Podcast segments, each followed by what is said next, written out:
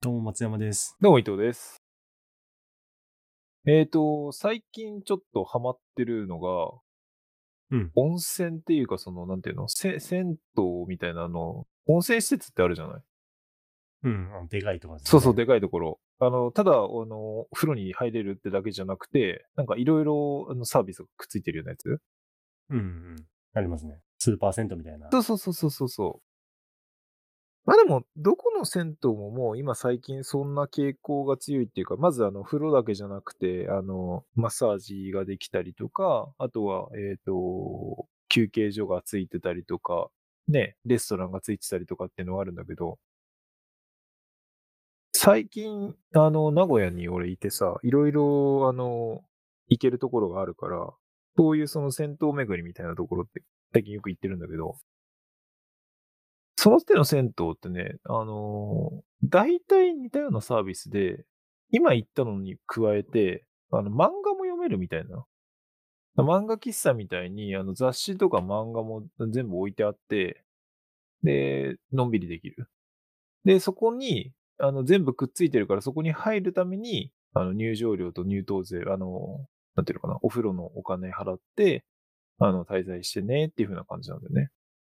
で、さらに最近すごいのは、そこになんかカラオケルームとかなんかレンタルルームみたいなのを借りられたりもできて、なんか5時間でいくらとか3時間パックでいくらとかっていう風にやって、単純にただお風呂に入ってご飯食べて帰るだけだけじゃなくて、かなりのんびり、一日中いようと思えばいられるような状態を作ってるっていうのが結構特徴なのかなって。松山さんは結構行くっしょ？僕はね、最近は行かないけど、まあお風呂行って、サクサウナ入って、ちょっとゆっくりして帰るぐらいだけなんで、あんまりいないかな。いても2時間くらいかな。でもあの漫画とかついてたら、さらにもっと時間は長くなりますよね。そうだよね。まあ、あの、漫画とかついてない分は、本当に風呂に入るだけだから、安さが魅力だと思うんだけど、漫画がついてると、まあ、本当に長くいられる？まあなんか値段体験が違うんですか？うんとね、まあ、あの、お風呂に入るだけだと、だいたいまあ、600円から800円ぐらいってことで、多分これね、ほぼど、どこもそんなに変わらないまあそんな、そんなもんですよね。はいはい。だけど、それに、あとプラスで800円ぐらい、まあ700円から800円ぐらい出すと、そのフルでサービス受けられる状態に移行するっていうのが、まあ、大体よく採用されてるシステムかな。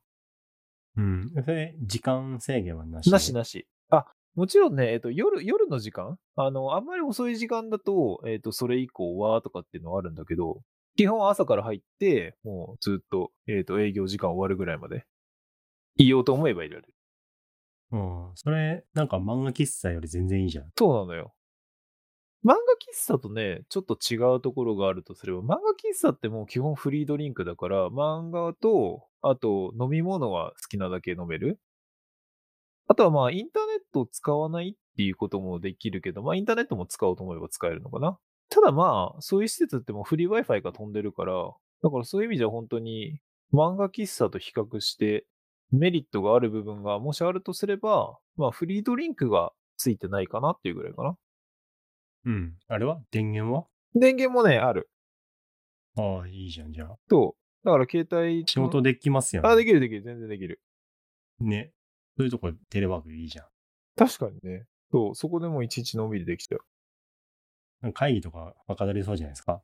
お風呂、お風呂入って、ちょっとリフレッシュしてとか。そうね。うん。あとはそれでなんかね、あの、個室で区切ってあるレンタルルームとかも借りられるから、時間でそこの、その時だけちょっと借りてとかっていう風にやれば、多分バッチリだと思なんか、ズームとかできそうですう。ね。うん。いいじゃんね。そういうとこで働くのも。そうだね。あ、確かに確かに。なんか、俺のあの、知り合いが働いてる会社であの、会議室をそのまんまなんか、レンタルボックスみたいなのそのまま貸し出してる会社があるんだけど、そういうのとか置かしてもらったりしたらね、なんかもう完全に、完全体になるって感じで。じゃあ、その施設ってどうやって利益出してんのって話になるじゃないだってもう朝からさ、1400円か1500円ぐらいで一日中入れる状態になるわけなんだよね。風呂にも入れるし、サウナにも行けるし、で、眠くなったら休憩所みたいなところで寝転がって寝寝ることもできる。携帯のフリー Wi-Fi は飛んでて、電源も使える。で、まあ、お水だけだったらお水も飲めるし、っていう状態なんだけど、一個だけちょっとね、弱点があって、一回入ったら外には出られない。出た時は、もうそのまま帰る時。うん。で、多分ね、何で利益出してるかって言ったら、その中にレストランがくっついてんだけど、そのレストランでね、いろいろもの食べられるのよ。もう、結構バリエーションあって、もうパスタ、ね、日本食、中華、ね、ステーキ、ハンバーグ、カレー、もう何でもかんでも食べられる。で、食べ物だけじゃなくて、あのーアイスとか、パフェとか、ね、いわゆるスイーツ系みたいなのもあるしっていう。で、ゲーセンみたいなのもついてたりするし、だね、その手のその長くいることによって、あのーそこで風呂だけじゃなくて別にお金を落としてもらう。そこの別にお金を回収する。そういう仕組みがなんか整備されているような感じかな。客単価は結構上がりそうってことですね。そうだね。今回俺も妻と一緒に朝から行ってきた時なんかは、二人でまず入場料にせざっくり1400円風呂の代金とそののんびりできるのに700円？合わせて1400円？で、さらに、えっと、飲み物を買って、えっと、二人で500円かな？で、食事を昼食取って、一人1000円、1200円ぐらいずつって感じで、で、まあ、それで結局そうだな、8時間ぐらいいて、もの 昼寝したり、ダラダラしたりとかってで、もう、あの、満足度はすごい高かったんだけど、えっ、と、使ったお金6000円から7000いかないぐらいだから、まあ、その客単価で言うと3000ちょいぐらい。うん。なるほどね。まあ、8時間で3000円っていうのがどんだけ優秀かっていう問題はあるけど、うん。まあでもいいんじゃないかな。飯食って風呂入って漫画読んで。そうそうそうそなんか、うん、そんな損した気分はしないね。う。うん。で、しかもこれさ、あのー今結婚してるからあれだけど、例えばこれカップルとかで、あのー来たとするじゃない。だからお互いお風呂一回じゃ入ってくるねって言って、で、その出たら待ち合わせしようとかって待ち合わせしてさ、で、外出てきたらなんかちょっとアイス食べたいねとか、ジュース飲みたいねとかっていう風にやったりとか、で、昼ご飯だけじゃなくて、じゃあ晩ご飯も食べてくとかっていう風な話とかもあるから、多分ね、あのーカップルだとさらにその客単価は上がるんじゃないかなって俺踏んでる。なるほどね。実際どうなんですか？い、いました？うん。そういうような人たち。いるいるいるいる。客層はね、もちろん、あのー土日と平日とで変わって俺両方行っているんだけど、まあやっぱ土日はね、まあ家族連れも多い。ああ、そうだね。はいはい。だけどね、平日は、あのー今だと割と大学生とか、わ若めのカップルとか結構多くて、若めのカップルは結構そういう風な感じでお金使ってる感じがするな。うん。ああ、いいと思いますよね。なんかいろいろ行くより疲れないし。そう。で、朝から来てるのは、そう、まあ、あの、年配の方とかもいるけど、そう、そんな感じ。あ、で、そうそうそう。さらにいいのがね、えっ、と、大きい駅からね、シャトルバスが無料で出てんだよね。へえ。ああ、じゃあ結構郊外にあるけど、無料で行けるんだ。そうそうそうそうそうそう。だから、あの、名古屋だったら名古屋駅からシャトルバスがあって、で、その施設まで行くじゃないで、その施設からも、えっ、と、毎時何本とかっていう風に、その駅までのバスが出てるから、その交通費っていうのを、まあ、名古屋駅とかそういうその、シャトルバスが出てるところからスタートで考えたら、全くかからない。で、これはね、どこのところでもやってるわけじゃないんだけど、深夜、例えばその、もう営業時間が、例えばそうね、1時までとか12時までだったりするじゃない？で、それをその後、翌朝、例えば5時とかぐらいまで、その施設の中で滞在できるっていう仕組みもあるのよ。まあ、あくまで休憩としてってことなんだけど。なんか紙みたいな感じができることですよね個室にはできないからさ、あの、多分風営表とかそういうような法律的な問題で、個室にはできないけど、まあ寝、寝っ転がったりとかで別に休んでいることはできる。ただそれを利用するには追加でお金がかかる。雑魚寝でいいんだったら、プラスで、まあ最初に払ったお金と同じぐらい。だから1400円とか1500円ぐらい払えばいいんだけど、ちょっといい部屋を使おうと思ったら、なんか若干個室で区切ってあるよな。ただその個室で区切ってあるのも、その宿泊用としてっていうんじゃなくて、カラオケルームとしての貸し出しだからカラオケがついてて、あの、そこ5時間使えますよとかっていう風な感じで、うまくやってるんだよね。で、そのカラオケルームは例えば1時間に1000円とかっていうんで、5時間いたら5000円とかさ。そのお金を払うのは現金なんですか？そうそうそう。いい質問ですね。それね、あの、一番最初に入るときに、えっ、と、手にリストバンドみたいなの？で、全部、えっ、と、IC カードみたいなんで、あの、電子マネー、あの、カード決済っていうか、その、そこで全部、そこ、あの、会計しといて、最後出るときに、あの、一括生産なのよ。ああ、いいですよね、そっちの方が。だから、お金使ってる感覚もないし、使いやすさも、あの、使う、あの、使い手としても便利だし、売り手としても、施設側としても、いちいちその財布からお金出してとかっていう風に、その意識させないっていうので、貢献してる気がする。確かにうまいですよね。うん。なんか思ったのが、あんま、あの、固定費は結構かかりそうだけど、人件費はそんなかかんないのかなと思ってきたんですよね。ああいうとこって。